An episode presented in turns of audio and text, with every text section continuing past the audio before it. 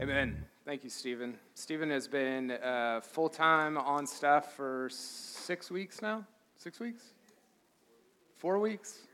Yeah. Um, and he has brought a just a kindness of soul and a generosity to uh, the staff of Mosaic. So I wanted to, to commend him for that. And uh, if you see him, uh, just thank him for getting up here every Sunday. It's a very vulnerable thing to, to get up here and to play music and, and just to put yourself out there. So thank you, Stephen.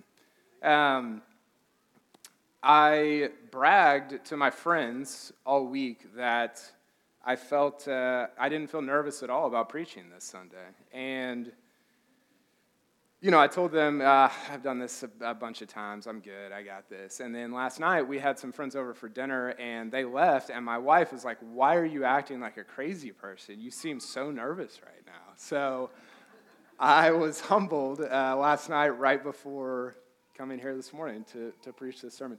My name is Kyle Porter. I'm an elder here at Mosaic Church, and we are going to continue uh, our sermon series uh, going through the Psalms uh, this morning. We're going to be in Psalm 17, which is an appeal from a helpless David to an almighty God. It's an appeal from a helpless David to an almighty God.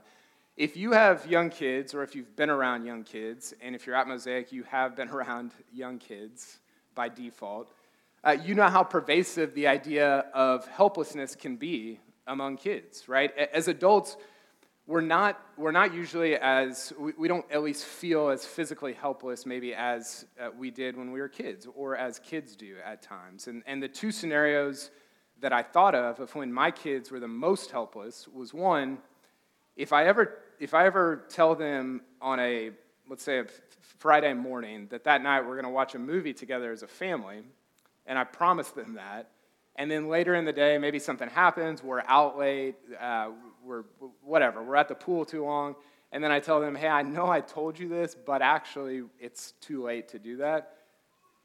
The desperation that they have on their faces and the helplessness in that moment is it's palpable, right? And then the other one that I thought about was if you've ever uh, taken a kid or, or, or been with like a, a, niece or a nephew or somebody at a playground, what's the thing that kids want to do at a playground? They want to go on the monkey bars, right? That, that's the thing that they always run to. And when they're too young to actually be able to do the monkey bars, they want you to hold them, and then they say, hey, let go of me, right? They say, let go.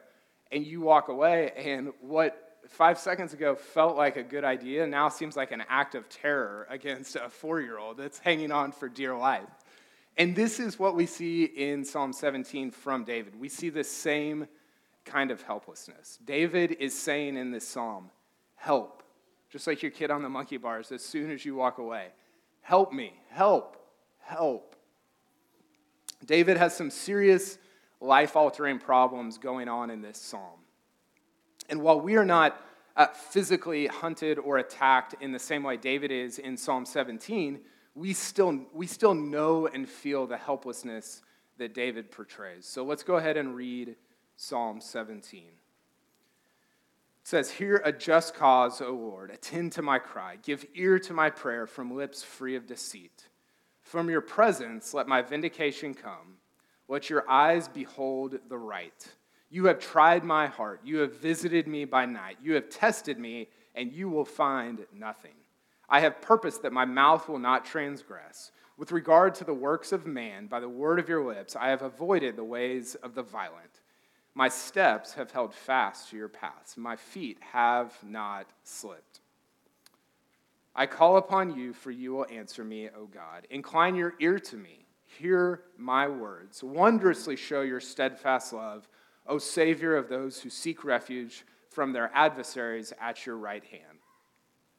Keep me as the apple of your eye, hide me in the shadow of your wings, from the wicked who do me violence, my deadly enemies who surround me. They close their hearts to pity, with their mouths they speak arrogantly. They have now surrounded our steps. They set their eyes to cast us to the ground. He is like a lion eager to tear, as a young lion lurking in ambush. Arise, O Lord, confront him, subdue him. Deliver my soul from the wicked by your sword, from men by your hand, O Lord, from men of the world whose portion is in this life.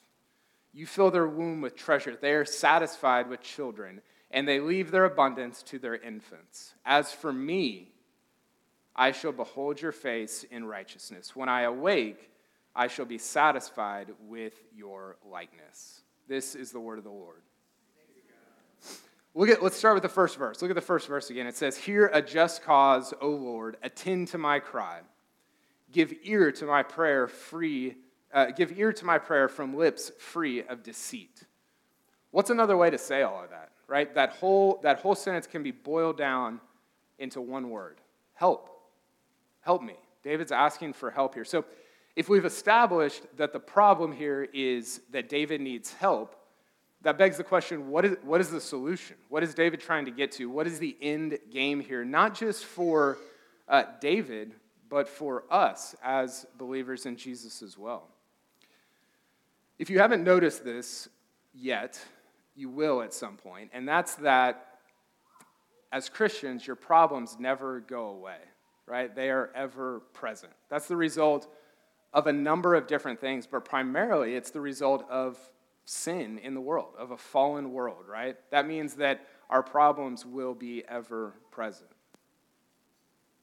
So if the end game can't be, well, I'll just solve all the problems, right? You, because we've established that they're never going to all go away, then I think, I think what the end game is, what we're trying to get to, the solution, so to speak, is to endure, right? Is to endure the problems that we face, to endure, for David to endure the problems that he's facing.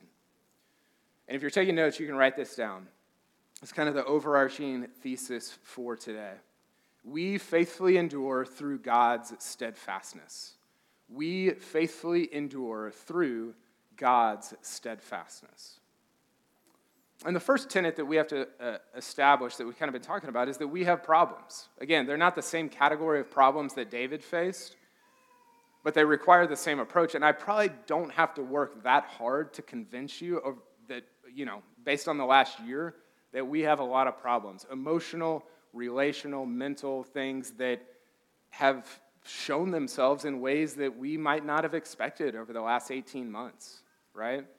As I get older, I'm, I'm consistently surprised, and some of you will probably laugh at me for this, but I'm consistently surprised at how difficult life is, right? I, I think in the back of my mind, I thought, well, as I get older, as I mature, as I get wiser, as I learn things, things will just get easier or something. I, I, that, that was kind of the way that I would think about things, and that's not, that's not true. Like, that is not how life goes.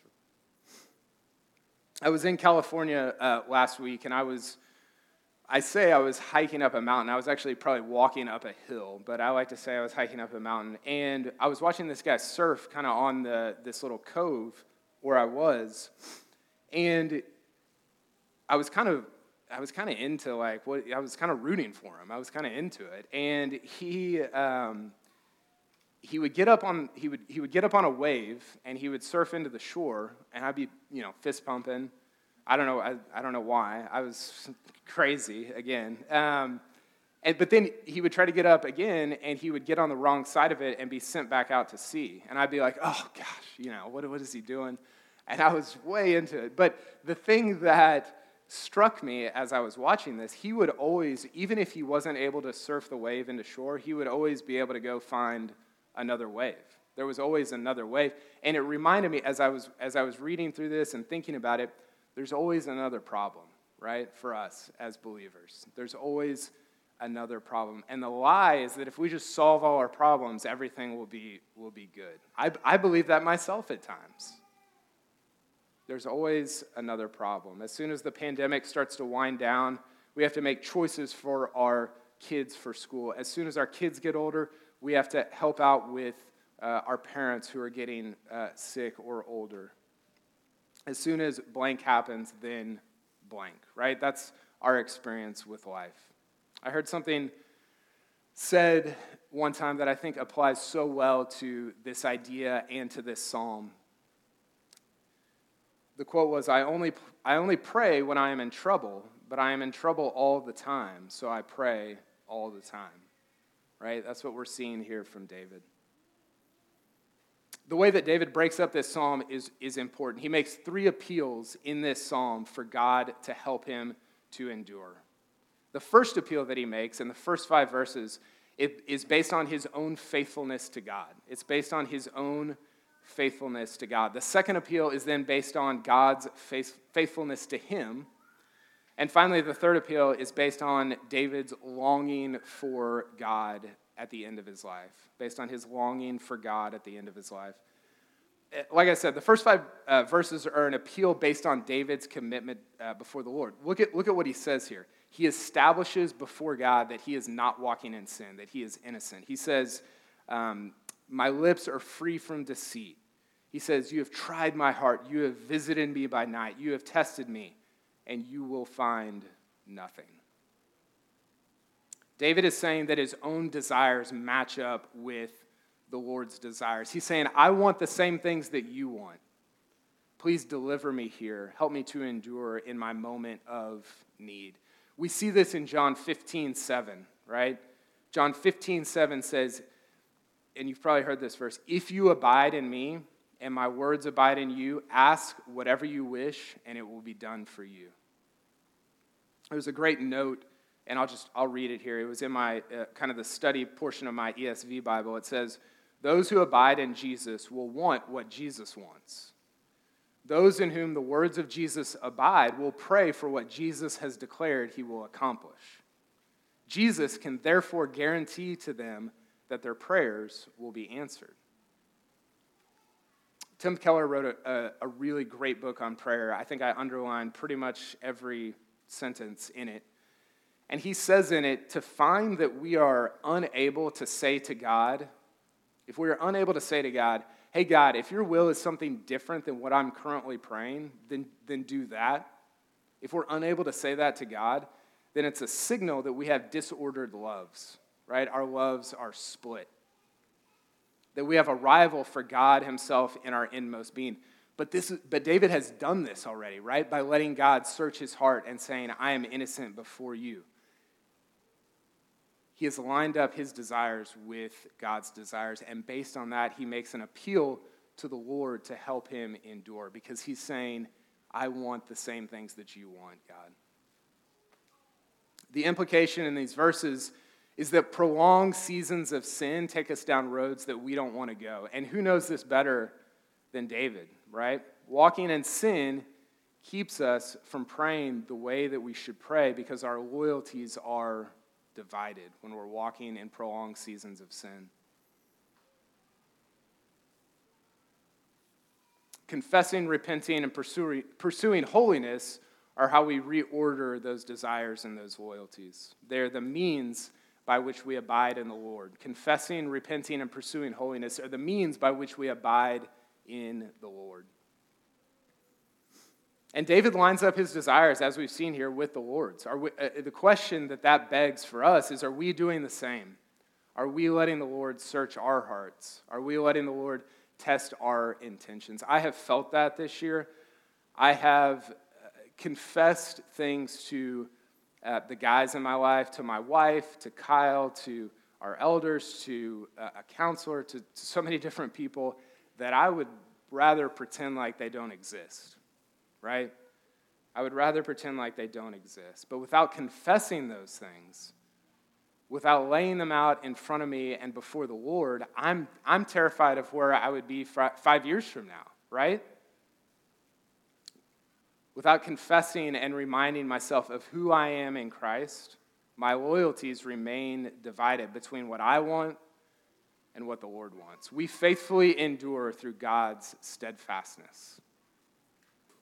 So the second appeal that David makes to God is uh, so the first one is, is David's commitment to God. The second one is God's commitment to David. And some of the language in here, if you took our uh, men's or women's Bible study in the fall when we did Ruth, you'll recognize some of the language uh, in verse 7. So David says, Wondrously show your steadfast love. And the word there, steadfast love, is hesed. It's hesed, and it means covenantal love. It was used in the book of Ruth to describe uh, Ruth's commitment to her mother in law, to Naomi, and also uh, Boaz's commitment to Ruth. So it was this covenantal love, this idea of, I am with you no matter what. And David is using it here to describe God's love for his, uh, for his people, for the Israelites, of whom David is one. David says, Help me. And then he pleads for God to remember his promises, to demonstrate faithfulness to his covenantal relationship. Verse 6 says this I call upon you, for you will answer me. This is what God has said he would do, that he would answer David. And verse 7, like we looked at, show your steadfast love, O Savior of those who seek refuge. And then the title of this entire psalm, in my Bible, it says uh, at the very top, it says, In the shadow of your wings. That title is pulled from verse 8, where David's talking about being kept as the apple of God's eye and protected in the shadow of his wings. And this is, this is beautiful writing. Like, this is really poetic writing that uh, conjures up great imagery, right? When we see apple of your eye and, and, and kept in the shadow of your wings, that's, that's great writing, but it's also, it's also a reference to Deuteronomy 32. And in Deuteronomy 32, Moses had written a song containing some of this same language, praising God for drawing the Israelites uh, out of Egypt, right, for the Exodus. And we see that same language that David is using in Deuteronomy 32. And that's important because David is appealing to God based on God's love throughout generations. God's steadfast love all the way back to the time of Moses and then into the time of David. One commentary on, on this psalm that I read said The powerful refuge of the divine presence makes life possible even in the midst of chaotic conflict the powerful refuge of the divine presence, makes life possible even in the midst of chaotic conflict. Who would have known that better than Moses with the Exodus, right? And now David, who's being, who's being his life is being hunted by these, by these people around him. Much could be said about God's steadfastness throughout generations. That is truly the story of the entire Bible. And much could be said about it uh, in our own lives right? I think if you're like me and you desire to endure, sometimes I run to the first one. I try to line up my desires with the Lord's. I work hard on my own heart, and I forget. I forget that God is steadfast no matter, no matter what. Right? In, in Job 40, Job says, Behold, I am of small account. What shall I answer you? I lay my hand on my mouth. Behold, I am of small account. We were at, uh, we were at an elder retreat in March at uh, Cedar Creek Lake. And if you know anything about any of us or our Enneagram numbers, you know that from the second we walked through the door, we were strategizing and planning. John was, was working on our hearts, but the rest of us were strategizing and planning and, and working toward the future. Uh, Kyle was like in a sermon series in like 2028 or something. It was, it was out of control. But if you ask any of those guys, the most meaningful time that we spent together was an hour on Friday night of uh, singing and remembering the Lord. We just sang together and remembered who the Lord was. We, we faithfully endure through God's steadfastness. The closing stretch of these uh, verses starts in verse 10. So the, uh, the first appeal that, that David makes uh, to God is, is based on David's commitment to the Lord. The second appeal uh, is based on God's commitment to him. And then the third is the third appeal that David makes is that his eyes are on what comes at the end of it all. Help me, O Lord, because I long for you alone, is what he's saying here. David begins to talk about uh, some of his enemies. And in verse 14, he says something interesting. He says, Deliver my soul from men of the world whose portion is in this life. Deliver my soul from men of this world whose portion is in this life. David is reminding us that finding your satisfaction and identity in this life is too small of a thing in terms of what God wants. It's not an ultimate thing, it's too small of a thing. That's what we see in verse 14. And then to, to look at that verse next to verse 15, verse 15 is the best part, or my favorite part of the entire passage. He says, he says, as for me, and this is us, right? This is believers in Jesus. As for me, I shall behold your face in righteousness. David's satisfaction is in the Lord. When I awake, is the last uh, sentence in the entire psalm. When I awake, and he's talking about he's talking about after death now. He's talking about eternity. He's saying, "When I awake into eternity, I shall be satisfied with your likeness." What a, what a, what a magnificent thing to aim for, right? What a target to have. We too often settle for satisfaction of even the best things that the world has to offer, and too rarely set our sights on the bigger picture of eternity, like David is doing here. David, David is desperate to endure the problems in front of him, to get to that ending, right? He's keeping his eyes on what that ending looks like, of waking up into eternity and saying, I will be satis- I shall be satisfied with your likeness. And he understands that the only way to do so is to faithfully endure by relying on God's steadfastness. Uh, my friends get really tired of me talking about endurance. I talk about it all the time, and I'm sure they're sick of it. Um, we, had, we have uh, a group that meets for coffee on Friday mornings because we're 80, and uh, we talked about it for like an hour and a half two days ago on Friday. We just talked about endurance, endurance, endurance. But hear me, it, it, it's so, it's so, it's one of the most important things about the Christian life, right? Is enduring from salvation until the end. And we see that throughout the Bible. What does it mean to endure? Sometimes we use these words and we throw them around and they don't, they kind of lose their meaning. The definition of endurance is the fact or power of enduring an unpleasant or difficult process or situation without giving way. Without giving way. Hebrews 10:36 says this: For you have need of endurance so that when you have done the will of God, you may receive what is promised. That's, that's so similar to the end of Psalm 17, right? Where, where David says, When I awake, I shall be satisfied with your likeness. I don't know how many of you have run a, a marathon or a half marathon or a 10K or anything. But if you've done that, you know that when you're 80% done, the next 20% feels harder than the first 80, right? You get, you get through uh, eight kilometers, and the last two feel like I, I don't I don't think I, that's going to be harder than the first eight, right? And this is this is our lives. It's not it's not going to get easier. The narrow path is is harder.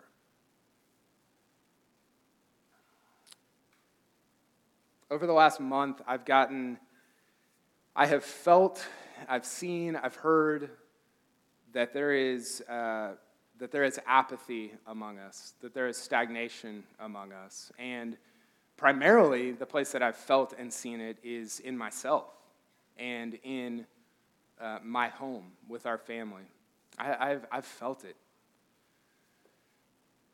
I see um, paths right now that I could take to, to be apathetic about following Jesus when I'm 55 or 65 or 70. I see those paths more clearly now than I have before, and that, that scares me. That's a scary thing because to take those paths is to not endure, right? Is to not endure.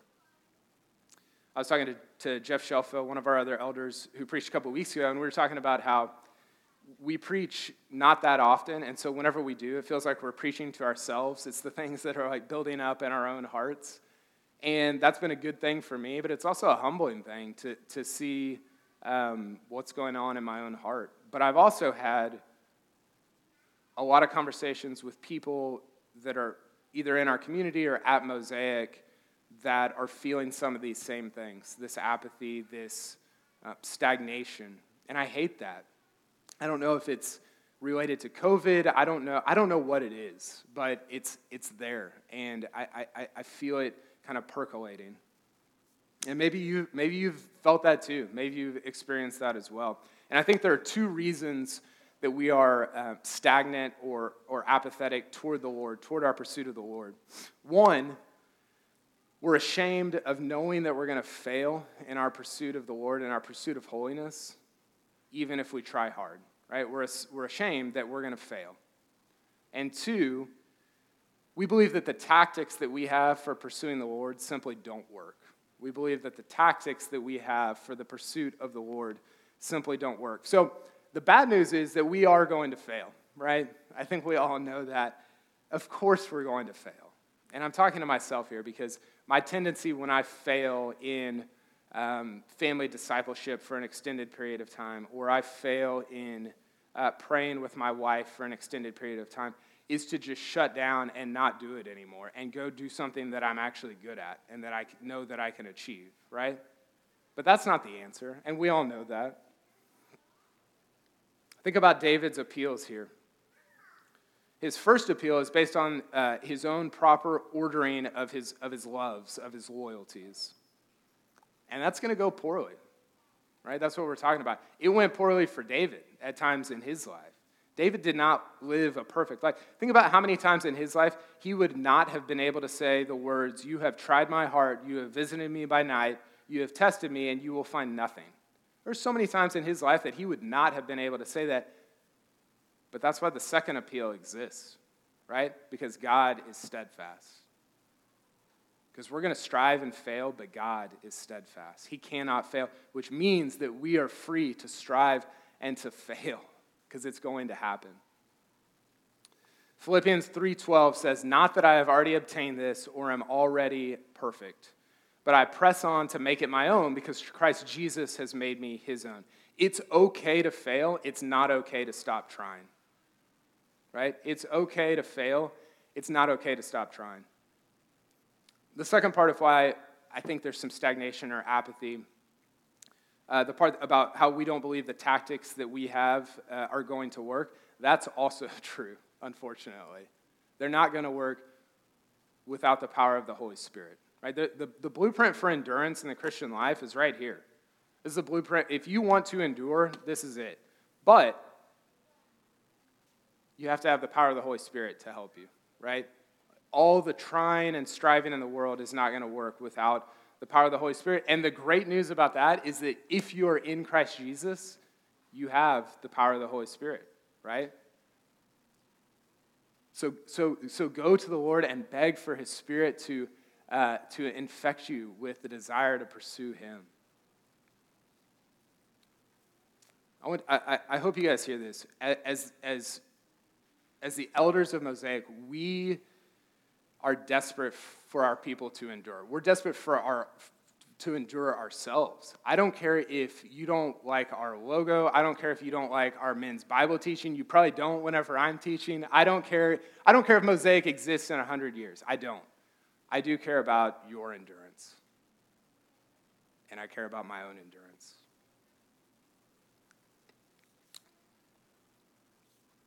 Luke 21 19 says, By your endurance, you will gain your lives. By your endurance, you will gain your lives. We faithfully endure through God's steadfastness. The road ahead does not get easier, right? It didn't get easier for David.